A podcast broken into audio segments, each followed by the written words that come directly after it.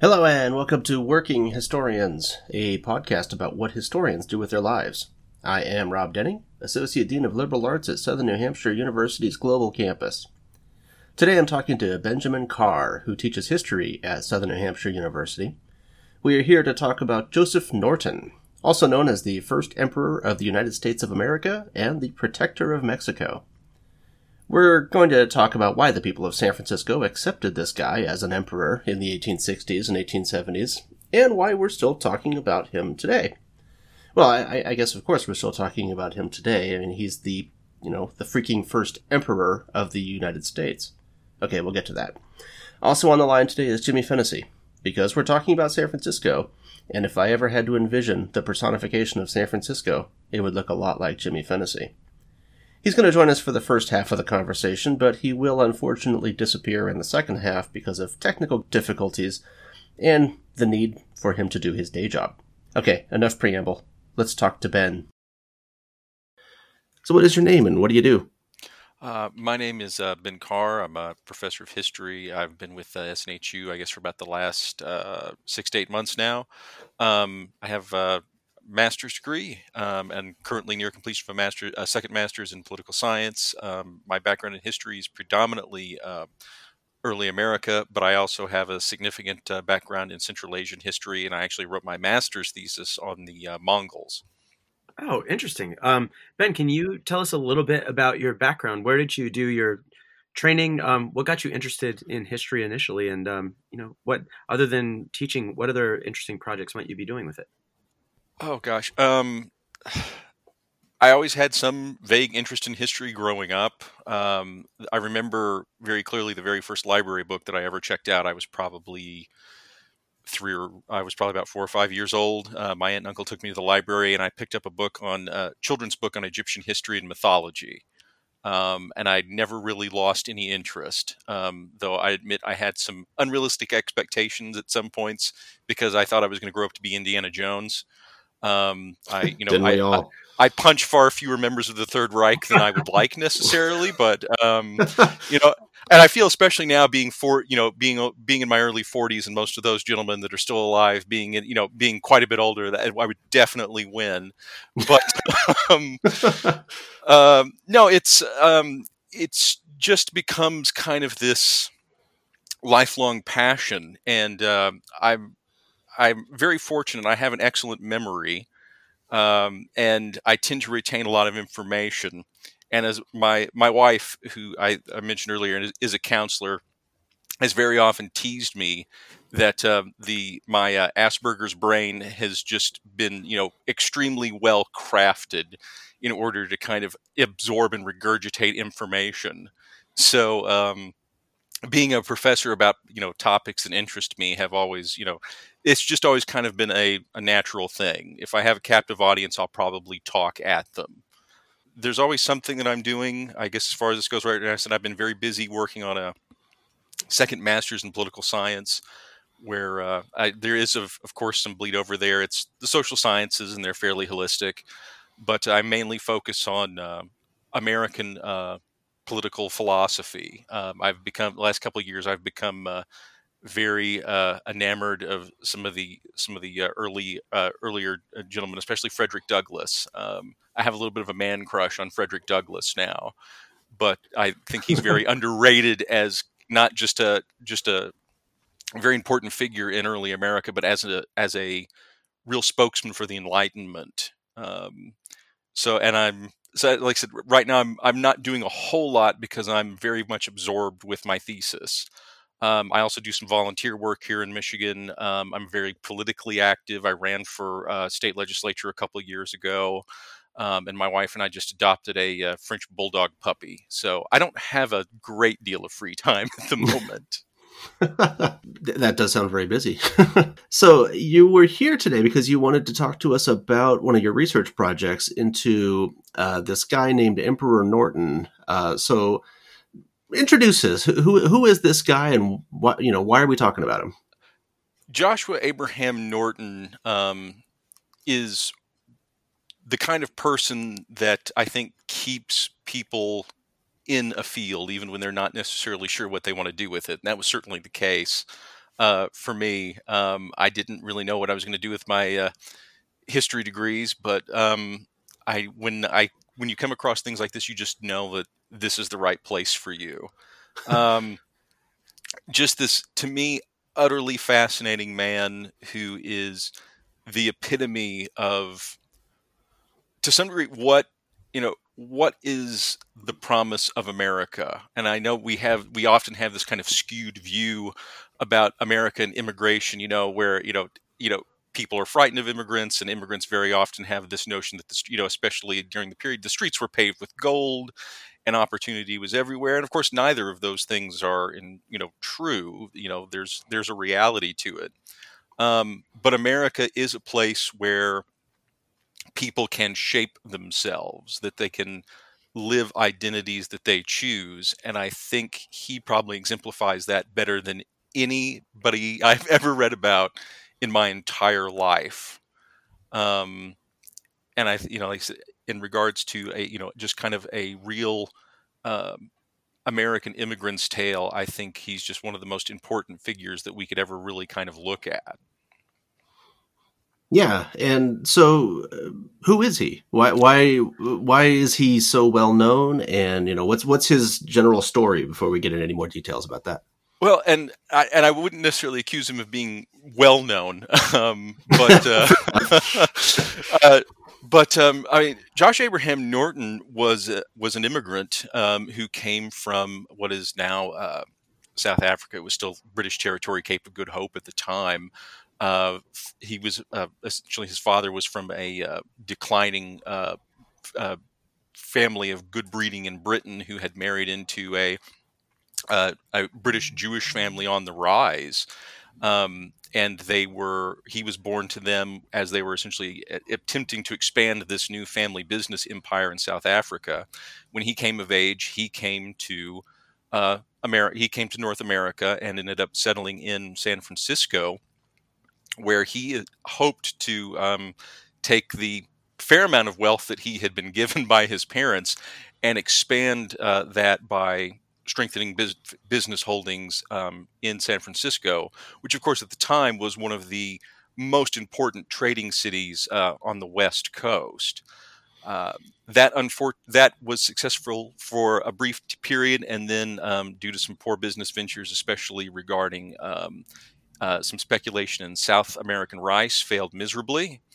Um, he lost everything, disappeared from public view for nearly a year, and then just showed up one day um, to the offices of the San Francisco, I believe it was Bulletin, and just very quietly asked them to publish an edict stating that he was going to be the Emperor of the United States. Um, because that was what was best for the nation and everyone wanted it, and uh, that all and that Congress should essentially report to him at the music hall, which was the only building big big enough at the time to hold them all, so that they could change the Constitution and make that happen. You know, he was a man with a vision. Absolutely. What part of that speculation? Was. Didn't he? Wasn't he trying to sell or didn't he invest in selling rice to China? Which sounds ridiculous to us, but I think that there was something at the time like a rice shortage or something was happening in China. But um, but he that was kind of his uh, his financial downfall.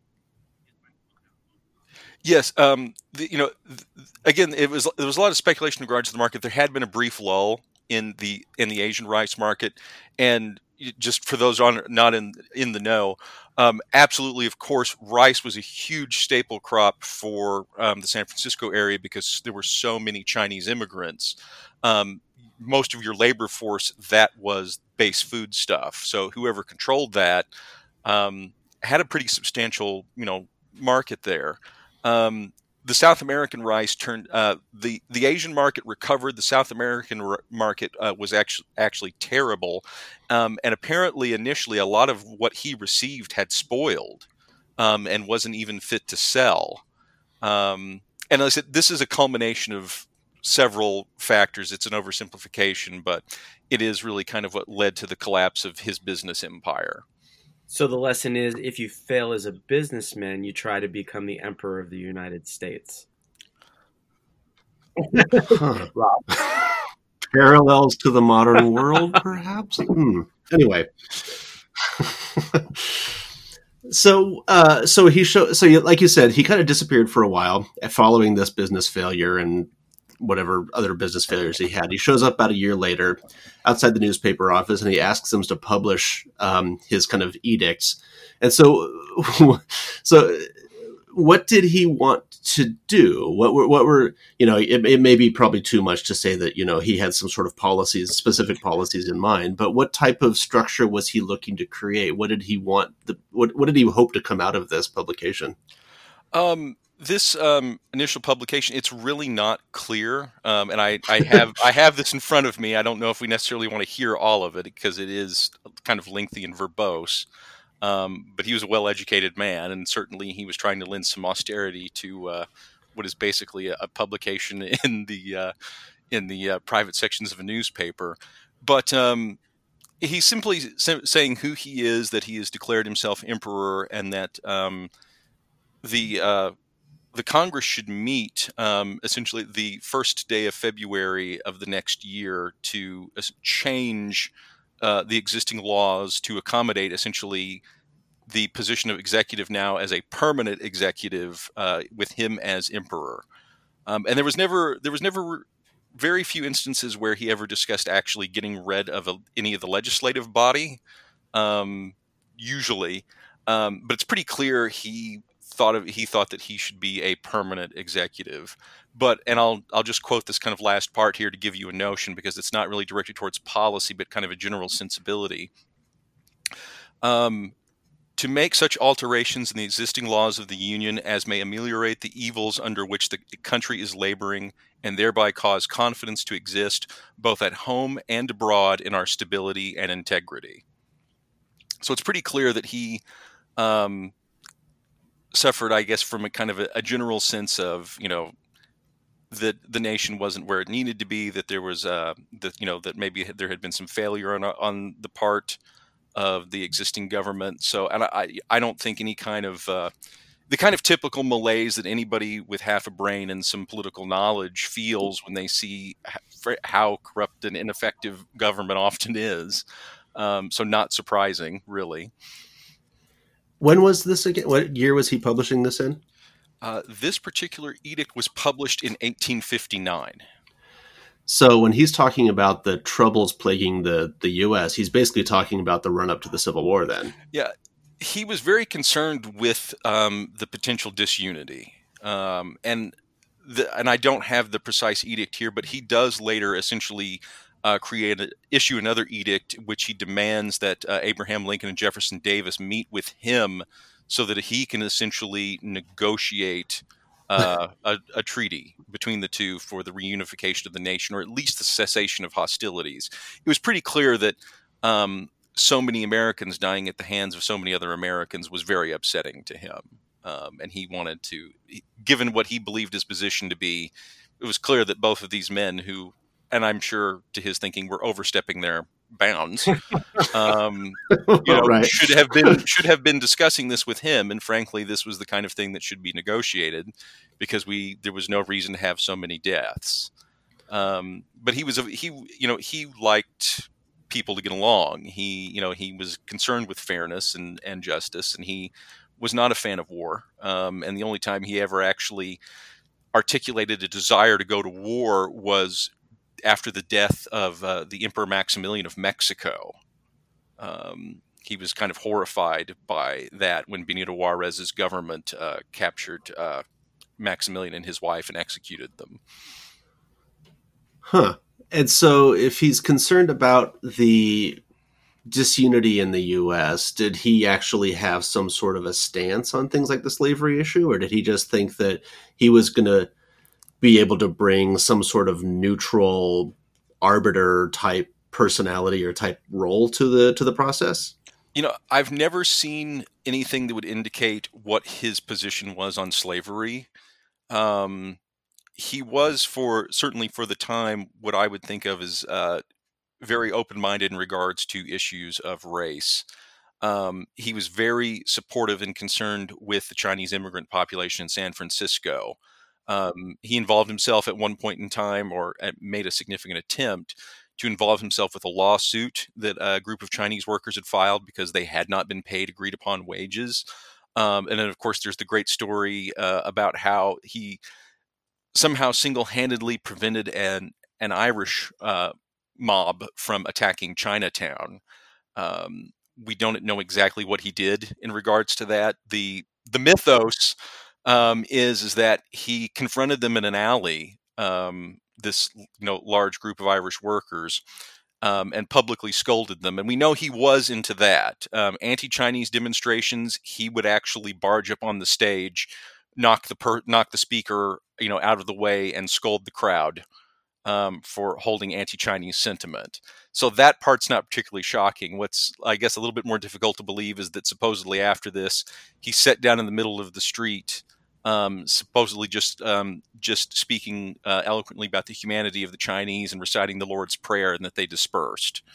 Um, but we do know that he somehow was involved with that and apparently did confront the protesters at some point. And that again, that was doesn't seem to have been strange for him. Interesting. And he, I, if I remember, if I remember right, because I mean, you know, there you come across references to Emperor Norton in different places in San Francisco. Uh, I mentioned to the two of you earlier about em- Emperor Norton's Boozeland, which is a nice dive bar located in the Tenderloin. But um, didn't didn't he actually die in or on the cusp of Chinatown? Um, I, you know, I'm not sure the exact street that he collapsed on. Um, it wouldn't surprise me. Um, he had a, not surprisingly, um, a good reputation there, but he had a fairly good reputation throughout the city. Um, but he walked the city so often. I mean, that was what he did with a great deal of his time was simply walk through what he termed his capital um, and monitor it. I mean, you know, this this was a man who would walk through the streets regardless of the weather to try to find damage to the roads so that somebody would know to come and repair it. Um, so that he would collapse on a street corner near, a, you know, near a poor immigrant district wouldn't surprise me. It was always fascinating to me when I hear the stories about Emperor Norton, where he would basically he would make these proclamations or whatever and everybody just played along with it. It was it, it seemed like the city, like the citizens of San Francisco. I don't know if it's because they humored him or they thought they thought it was funny or, or whatever, but all the stories that I've heard about it kind of emphasize the idea that no matter what kind of outrageous proclamation he would make on a street corner or somewhere, everybody around him would just obey it. that just always seems amazing to me. I mean, I think there were like thousands of people that turned out for his funeral. Like in this city, the largest estimate was somewhere around 30,000. I think that's an exaggeration, I suspect, but uh, the the lower ends was somewhere between 8 and 10 and that does seem realistic. And still sizable for for a city of that size. Certainly. So he so during his reign as as emperor, uh, as you mentioned, he walked around the city. He would uh, checking on the infrastructure and all of that. Uh, but was there also uh, instances where he was issuing his own money uh, that people that people would actually accept as cash? Yes, um, and that actually to me is one of the most fascinating things because there is currency, um, and as I'm sure James can attest to. In some of the uh, museums in San Francisco, there are examples of the currency, even though, and it is fairly official looking. It has his portrait on it. It's printed. They function more like IOUs, um, but we don't know how he got it but he seems to have gotten a fair amount of it. Um, but the most of the businesses, um, and I, don't mention that the city um, and a uh, one of and I always find this interesting. One of the one of the uh, gentlemen's clubs that he had formerly been a member of. Between the two of them, they essentially paid the rent on the uh, very you know modest little uh, room that he lived in. It was essentially a flop house. Um, and he had no money. He he died with only he he died with the equivalent of about less than you know forty modern dollars uh, to his name. Um, they seem to have paid for that, and it seems pretty obvious that the city just kind of took care of him. I I often wonder if with the money, if that wasn't maybe an issue of pride on his part. He was a like I said, he was, you know, for all his oddities, he was a very intelligent um, man and very active uh, socially. And I, I do think that maybe accepting all those things for free would have wounded his pride to some degree. Mm-hmm. Um, but um, no, it's pretty clear that many of the businesses took the money um, and just accepted it. Um, but it's also and it's also pretty clear that a lot of businesses simply wanted him there because he was the epitome, I think, of what we would think of as local celebrity. I mean, I don't think you get much more famous in your local community than being, you know, Emperor Norton of San Francisco. Yeah, and that kind of plays into the idea that I was mentioning earlier, where people just kind of went along with the stuff he said. When you've got businesses that are accepting his money, you've got locals that are paying for his housing, basically. It just it just sounds like it's an amazing kind of situation where the community is truly taking care of this guy. But but again, it, it, it's just kind of this this odd question about why they would do that, and I don't know if it's just because he's such a peculiar character that people thought it was funny or if it's just the quirkiness of San Francisco. I'm not sure what, what all plays to, what all comes together to make that happen. I, I have a theory about this, and obviously this is this is not my field or anything. I'm you know I'm just uh, you know uh, uh, somebody with you know who happens to have a fairly, I guess, uh, sentimental nature and a pretty strict moral code. But I mean, honestly, this is what I think it is. He was a good person. Um, yeah. He, he obviously cared a great deal about San Francisco and the people in it. Um, he went out of his way to help people, especially people that he thought were being abused, in particular the uh, the Chinese immigrants. You know, and I guess to me, the remarkable part of it is that um, you know people collectively tend to not be very nice. It's you know it, it's it's individuals that really stand out, and I don't know if that means San Fran- San Francisco at the time was was a unique place, or if he was just so unique in himself that there were a lot of people that couldn't help but respond. But I think it just boils down to he was a good man, um, and that's rarer than I think we want to admit. If I can throw in here on that, I have a very good quote about that. Um, and this is from uh, and I don't know if it's one of the things we talked about. This is from Isobel Field, who was the stepdaughter of Robert Louis Stevenson, and of course Norton knew Robert Louis Stevenson and Mark Twain. Um, they were fascinated by him, as well they should have been. Yeah. And um, but she was young when she met him. But this is her in her own memoirs. This is what she says about him. He was a gentle and kindly man, and fortunately found himself in the friendliest and most sentimental city in the world. The idea being, let him be emperor if he wants to.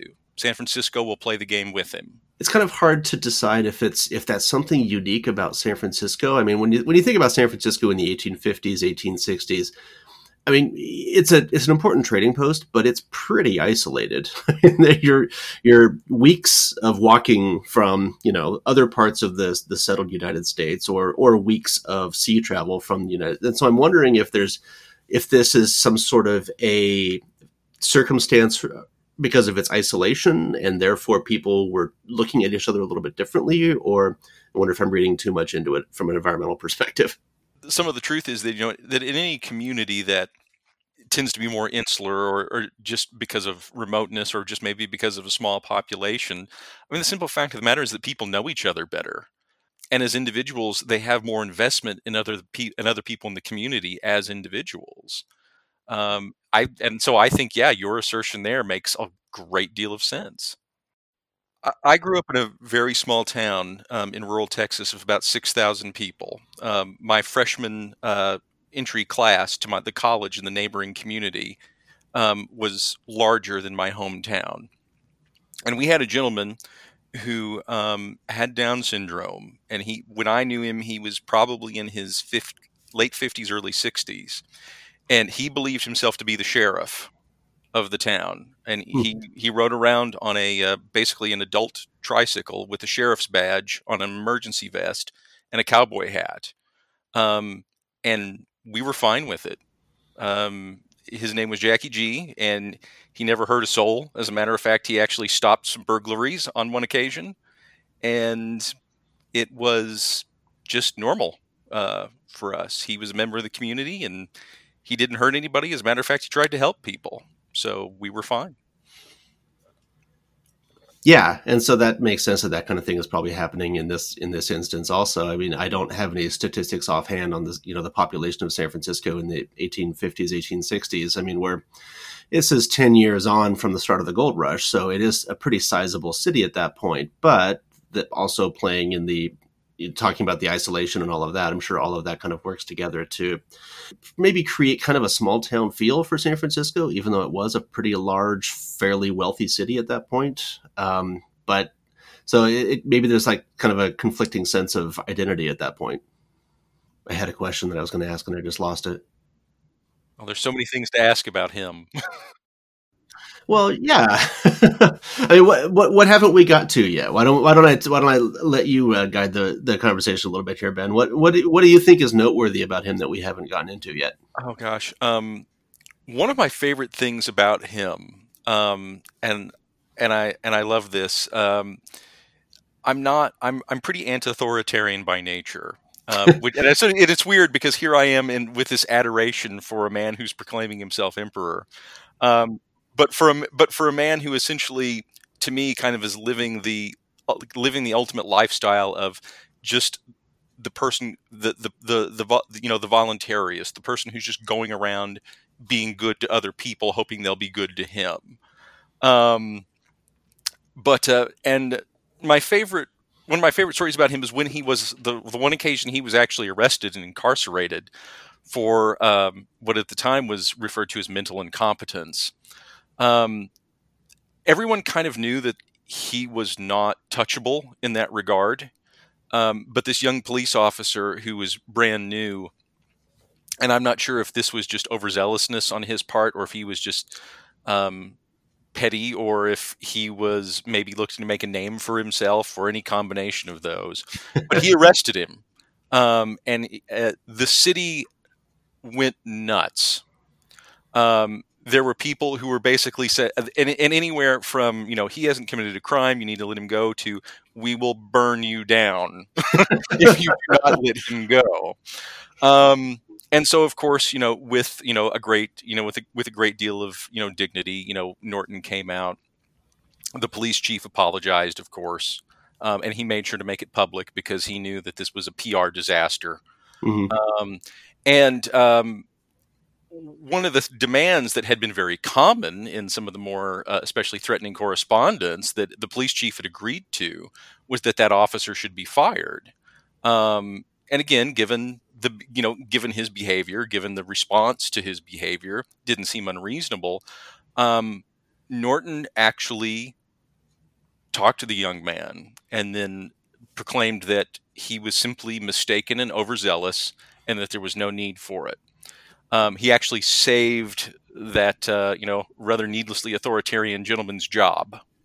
And I don't know if it, in spite of this or because of this, there was a uh, a statute, for lack of a better term, I put on the books for the San Francisco police that when Norton passed, um, all uniformed officers were to salute.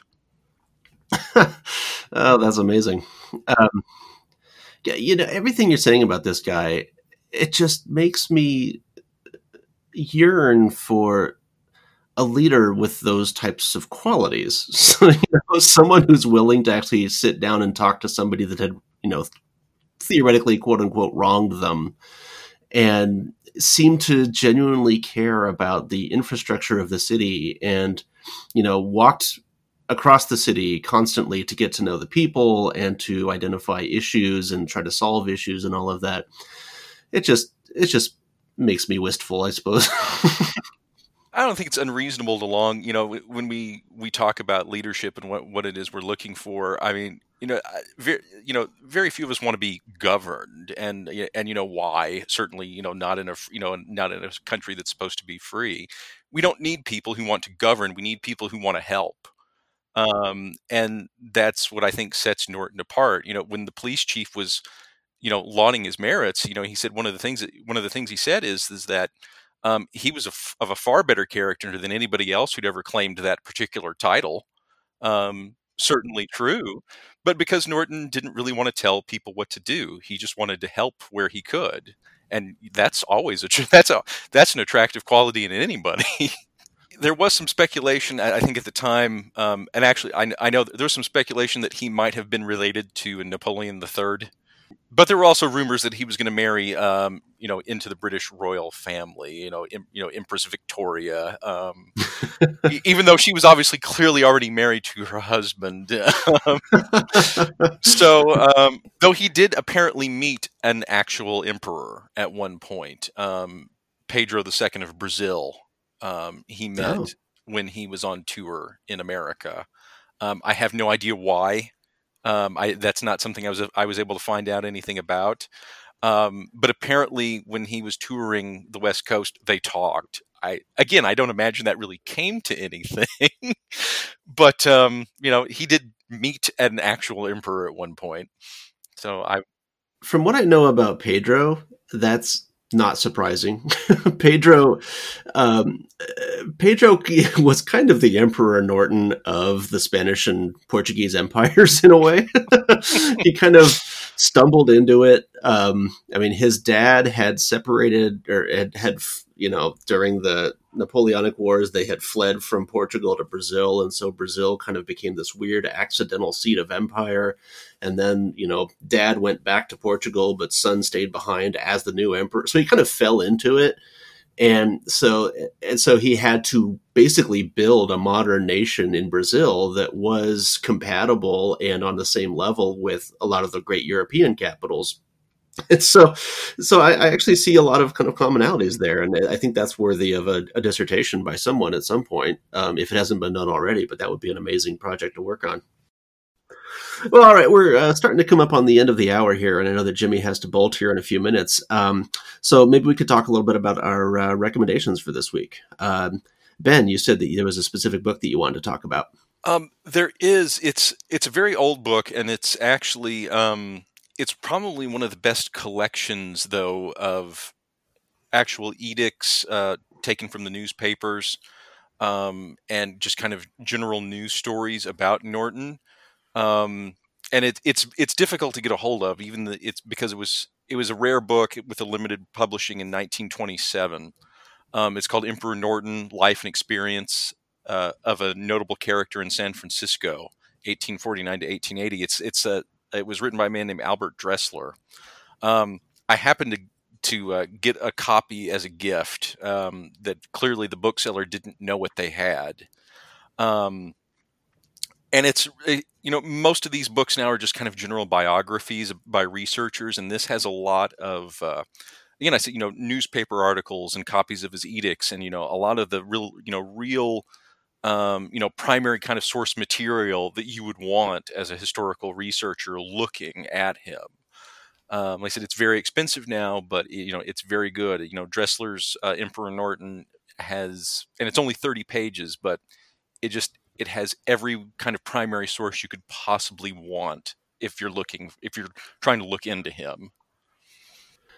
All right, I'm going to uh, recommend the actually the first thing that I ever read that introduced me to Emperor Norton, which was an issue of the old Sandman comic book. I don't know if any of you, if either of you ever read those comics um, by Neil yep. Gaiman and various other artists, but there's a issue i think it's like issue 32 or 31 i want to say anyway the uh, the story is called three septembers and a january and it's all and it's about the emperor norton story. And basically the main characters of the sandman comic book are these supernatural beings called the endless that cover that control various aspects of everybody's lives. So there's dream, there's death, there's despair, delirium, and basically all of and, and, there's a bunch of others also. But these characters are basically kind of competing with each other, and they're using John uh, Joshua Norton as kind of a pawn in all of their kind of games with each other to see if they can tempt him to do certain things.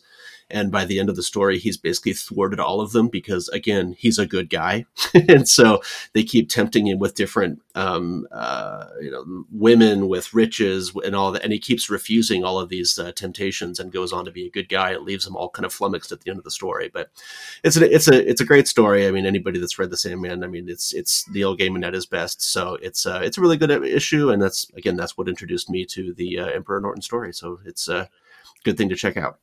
Yeah. I I am a big comic book guy, but I'll admit that that particular issue of Sandman is the only one I have ever read. Yeah, uh, just for him. yeah, it's it's it's a good one. It, the overall series is good too, but that's a that that particular issue. I mean, it came out. God, I think it was like 1990 or 91. So, but it stuck with me. You know, 30 years later, I, I love that story. Yes, that episode of Bonanza is actually I I've seen that probably a dozen times now. It's actually very good. They reference uh, they reference the bridge um, at one point, um, it, though it actually is primarily focused around a you know a a uh, uh, narr- the, a fictional narration of his lawsuit on behalf of those Chinese workers. Um, and it, but it's just it's very cute because there he is on the Ponderosa, you know, just beating, you know, he's and he's beating everyone at chess and um, you know cart you know and the Cartwrights of course are you know respectable and you know commendably impressed with all of his abilities whereas a lot of the other people are mocking him.